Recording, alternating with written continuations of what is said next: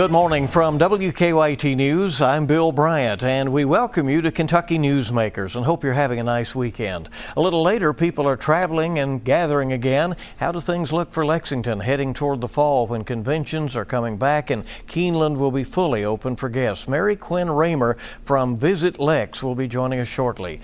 But first, the numbers are tough. Nearly two dozen homicides in Lexington so far this year, on pace to be a record. And beyond the lost lives, lives, the violence has left others injured and still more certainly on edge in a city known for its horses and hospitality. Devine Carama has stepped up to try to help. Carama played minor league baseball in the Cleveland Indians organization before becoming a hip hop artist, so it's quite a resume. With that career going, he established a coat crusade for kids, and now his message and his passion is stopping violence in Lexington. Mayor Linda Gorton named him head of One Lexington and said that Devine's career is hard to contain on a resume, but his focus is clear, and that's young people. Devine Carama joining us on Kentucky Newsmakers. Thanks for being Good here. Morning. Appreciate it very much. No problem. Thanks, Bill. Uh, why is this such a good fit for you uh, to, to take this position at this time to try to steer young people in the right direction and get a handle on this violence? I, I think that my life's work is has trended towards this position. Um, you know, we see a lot of um, intervention when it comes to um, violence within our community, but I think one thing um, that we got to increase in Lexington now that the numbers are starting to rise is prevention tactics. And um, prevention is something I've been doing the last two decades. And so I think with the work I've been doing within my own organization, partnering with Fayette County Public Schools, and just being on the front lines, working with these young people, um, I think that I'm the right person for the job, um, but it's not going to take one person. Um, one Lexington um, means one Lexington in the literal sense, and that it's going to take all of us. You've seen the violence escalate and the numbers climb, and uh, you've uh, you've been saying it requires teamwork, as you're as you're saying here right now. Yeah. How do you get more people in the community engaged in in uh, trying to uh, make some sense of this and trying to uh, prevent the violence? Sure. So one thing my mother always told me when I was young was it's not just what you say, but it's how you say it. And I think um, because of my background in the community in my work, I think I can speak the language to try to get the everyday person more involved into the process of violence reduction. Um, and I think everybody has a role to play. Um, violence starts way before um, the gun is fired, way before the altercation there are things that lead to those altercations. Some systemic, um, some are matters of the heart. Um, and I think all of us have a role to play um, in healing some of those things so we can see um, a reduction of violence because this isn't the Lexington that we all know and love. Um, but I think it's important to know, too, that this just isn't a local issue. Um, we're seeing violence increase all over the nation. What are you trying to do to, to get more cooperation between the police uh, and the neighborhoods and the young people out there? Sure. Um, it starts with a conversation. Um, I think uh, one thing we saw in 2020 with the social unrest and, and some of the things that were highlighted is that um, it wasn't a political issue there for a while. It was just right and wrong. Um, because we were in the middle of a pandemic, all of us had to kind of lean on each other and we had to communicate. And I think you saw some of those divides heal. Um, I think Lexington has a great police department, um, especially compared to a lot of places I've traveled to. And so, and I think Lexington is a great community. So I think there's a space for the police department and the community to continue to heal, get to know each other, build a stronger relationship to make our city safer. Um, and I think that there's ways that we can do that. Um, I think the police department's been pretty proactive in that, um, but I think that there's more that they can do. I think there's more that the community can do to heal that divide as well, because it's going to take both. Um, it's going to take our law enforcement, it's going to take our justice system, it's going to take our faith community, community organizers, all to come together and that's the only way that we're going to defeat this thing. You made the comment uh, that uh, this is not the Lexington we know. You grew up here. You went to sure. uh, Tates Creek High School and to LCA. Uh, what changed? Uh, it's a few things that have changed. I, I, think we've seen an influx of gang activity um, as we've had people come here from other areas of the country. Um, so we've seen gang, act, gang activity among youth um, increase. Um, I think there's some systemic things um, in regards to housing um, and other issues. Um, I think this pandemic has a lot to do with it. Um, a lot of our kids, depending on where they lived, um, lost a, an entire year of school. and for those that work in this sector like I do, school isn't just a place where a lot of these kids learn, but for some of these kids, um, it is a space where they can get um, full square square meals in a day. Um, they can receive mental health services um, and other resources that they may not be able to get at home. And so um, I think all of that plays a part into where we are. Um, but again, I, I, can see the light at the end of the tunnel. It's just going to take all of us coming together. Lexington is joining this national group, uh, Cities United. Yes. And uh, tell, tell us what resources that may bring in that could be helpful in the effort. Sure. I, you know, I think one thing people have to realize is um, the numbers that we're seeing, we've never seen before in Lexington. So um, one thing we've been able to do in the past is operate in silos. The church kind of does their thing, education system does their thing, community activists have been splintered. But now that we're seeing these numbers rise, we're realizing that we all have to come together. But I'm not sure if we truly know how to do that. A national organization like Cities United, apropos, can unite us within our city and just teach us how to work together. Um, but then also, I think they got some nationally vetted practices that have worked in some other cities that can work here. And I think the thing I want people to know, Bill, is they're not coming in with a template. They're not coming in with a cookie cutter saying this is the way it's going to be they actually want to come here for several months first and learn about Lexington and see what works for us and then help us devise a plan. Uh, in some other cities, they've even uh, uh, gone to hospitals and talked with uh, gunshot victims and, and, and, and had those kinds of discussions about uh, uh, turning their lives around once they recover. Yeah, right? and that's something, ironically enough, um, shouts to Laura Hatfield, who previously held my position. She's now at Parks and Rec. Um, that's something that um, you know we do um, through our safety net program. And so a lot of what we're already doing on the ground are some of the tactics that Cities United will be using, but they're going to teach us how to streamline it. And so it's going to be a partnership. It's not going to be they come into our city and change a lot.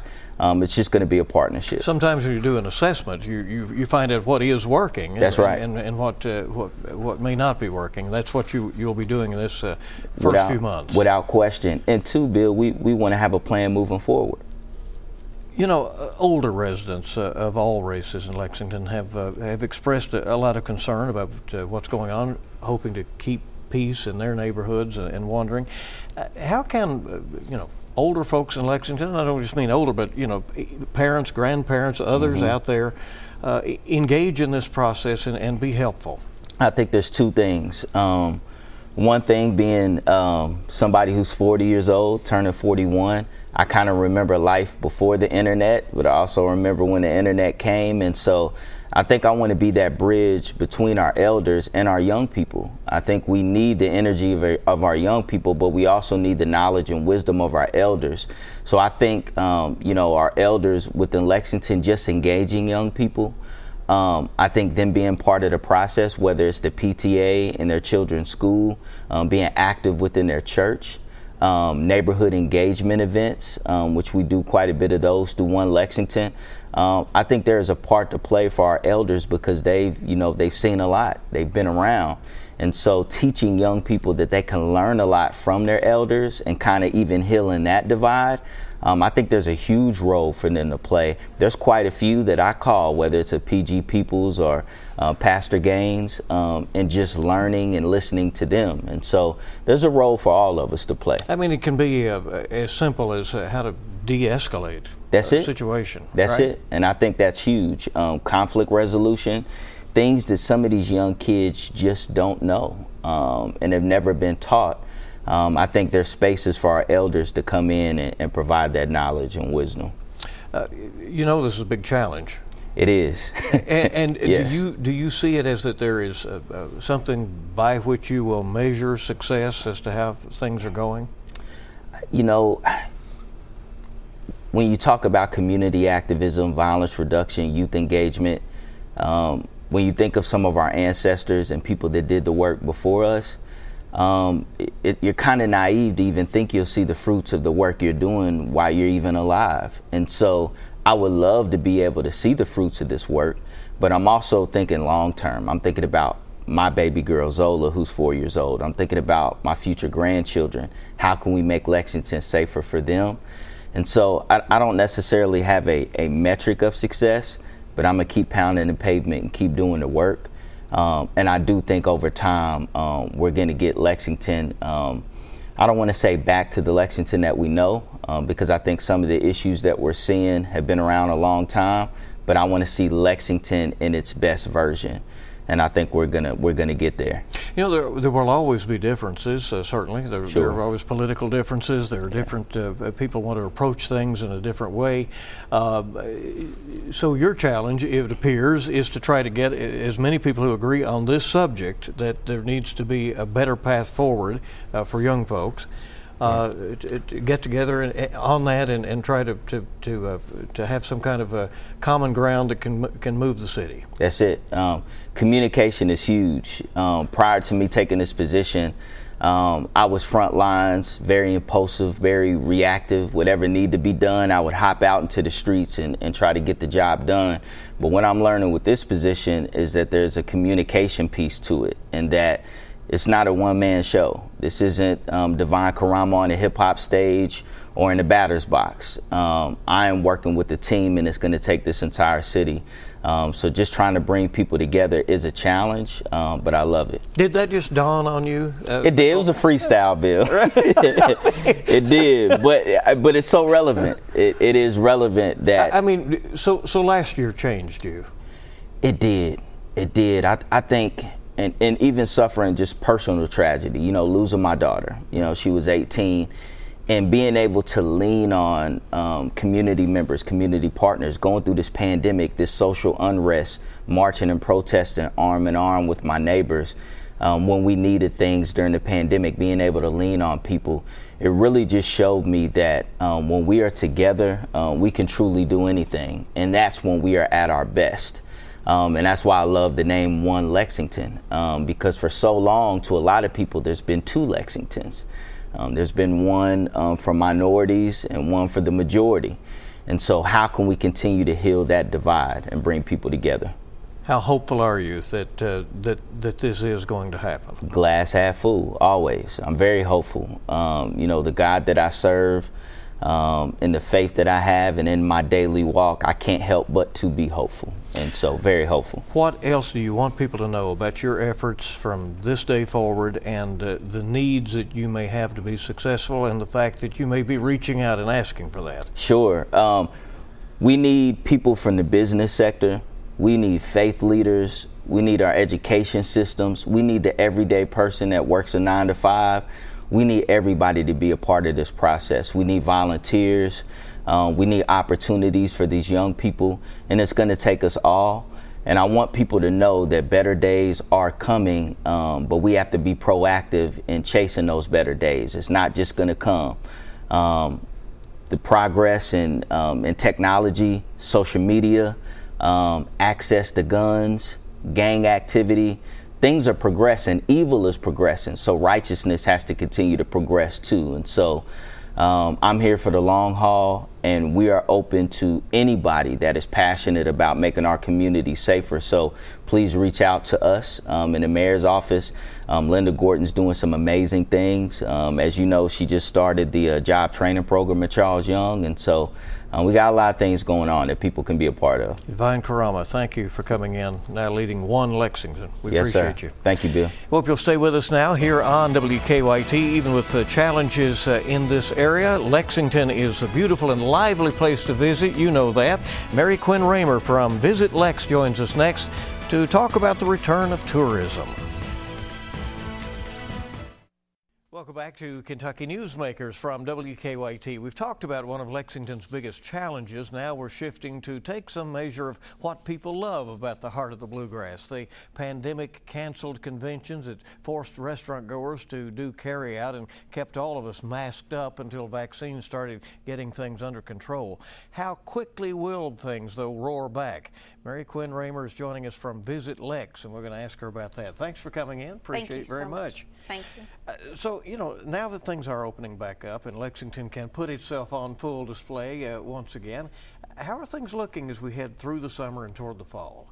Well, I'm very pleased to be sitting in the studio with you. Yes, good to have you. Finally, not on Zoom anymore, and I'm also pleased to report that things are looking up. We have had a really uh, had a fantastic June in the hospitality industry here in Lexington, and are very optimistic about the way the fall is shaping up. Uh, you said in June you had a lot of hotel. Uh, We did. Visits, right? We did. We hosted our first large scale convention since prior to the pandemic.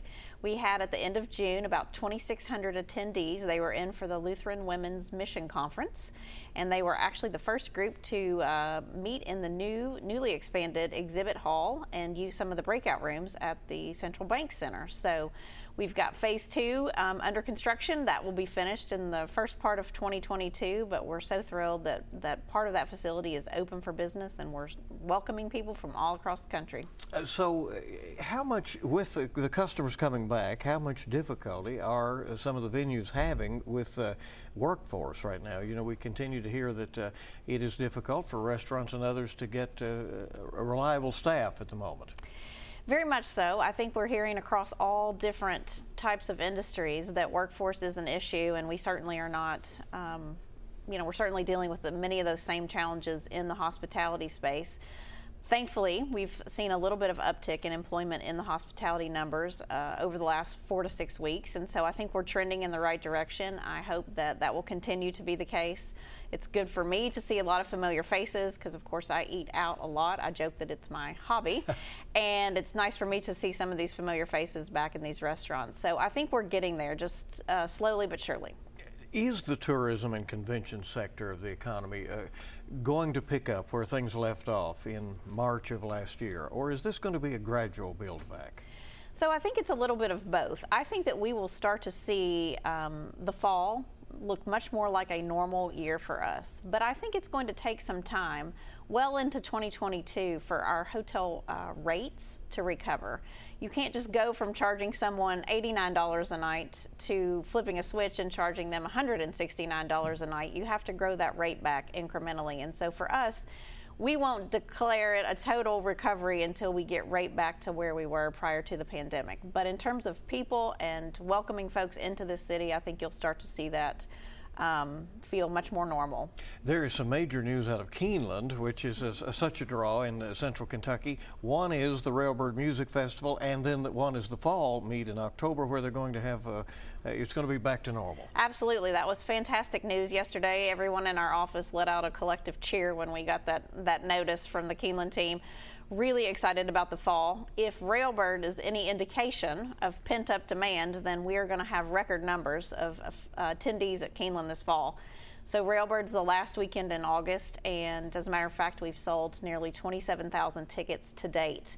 This is more than double what we sold in our inaugural year in Let me hear that number again. What? 27,000. To Railbird already? To Railbird already. And we still have a few tickets to sell, and uh, we're going to have a fantastic weekend of music and entertainment and all things equine and bourbon. So, and, and also what's fantastic about it is we've sold tickets to nearly every state in this country. So we have people coming in East Coast, West Coast, as far as Alaska. It's, it's fantastic. So you sell the tickets, but talk about those who take advantage of the crowd, both at Railbird and then when Keeneland is, uh, is rolling normally.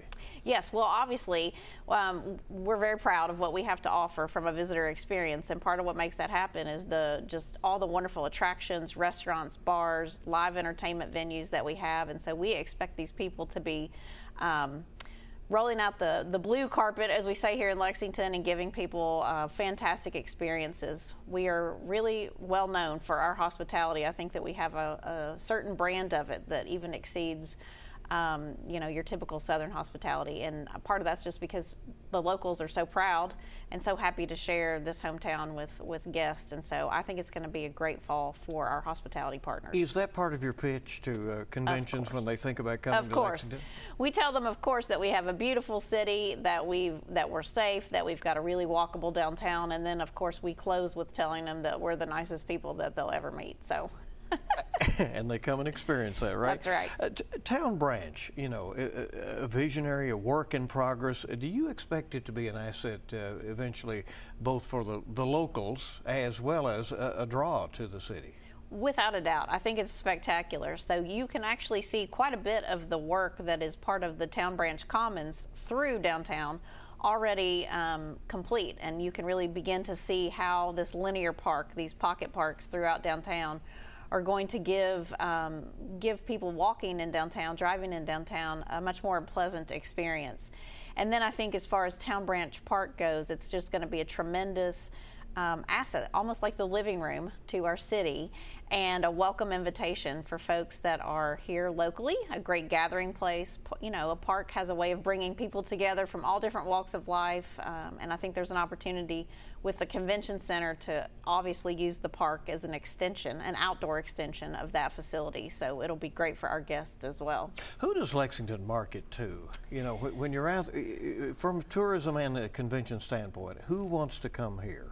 Well, of course, I would say that we market to anyone and everyone, right? right? Of course, we'll, we uh, we welcome folks from all walks of life. Of course, there are some things that are just naturals for Lexington, so we definitely talk to equine enthusiasts. Between the horse park and uh, Keeneland, we've got all kinds of folks with the love of the horse that are just you know as happy as could be here in town. Clearly, the Kentucky Bourbon Trail has been on an upward trajectory for the last 15 years. We do not see we do not see that slowing down anytime soon. So we talk to bourbon enthusiasts. Um, we we have a really strong regional drive market in terms of people coming to visit. So we talk, you know, folks in Illinois, Indiana, um, Michigan. We we get a really good um, travel pattern from folks coming from that from those states. In the convention business, it depends. It's a little bit different. Uh, we obviously are looking for groups that need the type of space that we have to offer. So um, I'm very pleased to say that with this new expansion, we are going to be able to go after to recruit uh, up to about 90% of that national meeting business, which just puts us in a completely different level of competition. And so, very excited about the new groups that we'll yeah. be able to host here. And you'll still have the, the, the statewide associations of that course, like to have their, their annual trip to Lexington, Of course. Right? We have to take good care of our Kentucky folks first. So, what could the area do better uh, in terms of uh, marketing? And, and, and I guess when I say there, should should there maybe be a more regional approach to uh, to tourism? Do you think? So I, I, know this much: the visitors do not know where our county lines are, and they don't care about the county right. lines. If you think about when you're out on the road, you're just looking for what you can do in the area. And so I am very pleased that I have a good working relationship with my colleagues in the contiguous counties. We we get together once a month. We do um, try to share as much as we can collaboratively in that marketing approach.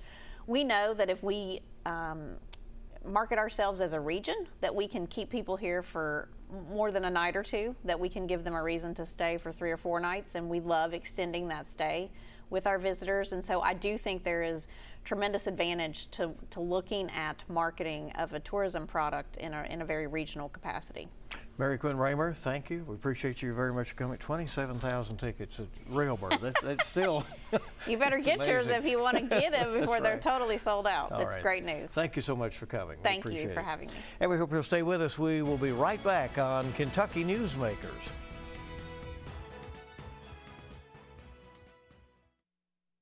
And welcome back to WKYT's Kentucky Newsmakers. Tuesday, the Pentagon announced it expects to pull all U.S. combat forces from Afghanistan by the end of August. That is roughly two weeks before President Biden's original September 11th deadline. But the violence is still raging there. Our chief national political analyst Greta Van Susteren explains. Hello, I'm Greta Van Susteren, and here is your full court fast break. The U.S. troop withdrawal from Afghanistan, 90% complete, but the region growing more and more unstable. The Taliban ramping up its offensive, ambushing provincial capitals, seizing control of more than 100 districts. Over the last few months, tens of thousands of families have been forced to flee. Hundreds of Afghan soldiers have surrendered weapons and territory. And last Sunday, more than 1,000 Afghan troops retreated across the northeast border to Tajikistan. Now, Tajikistan is mobilizing 20,000 military reservists to stabilize its border. Russia says it will get involved if necessary, and several countries are closing their consulates in Afghanistan or reducing their services.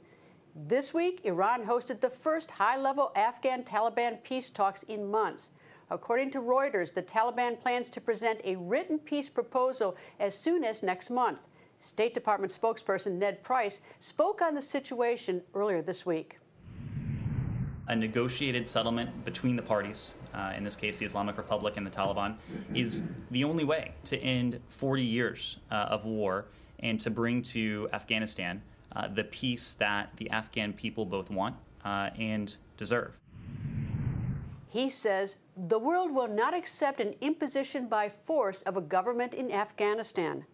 Want more full court press? Tune in Sundays. We bring politics home, covering the national stories that impact you. A reminder that you can catch Full Court Press with Greta Van Susteren coming up this morning at 11:30 on WKYT after Face the Nation. And that is Kentucky Newsmakers. We certainly do want to thank you for joining us. I'll see you bright and early this week on WKYT this morning and on the news throughout the week. And we hope you make it a good week ahead.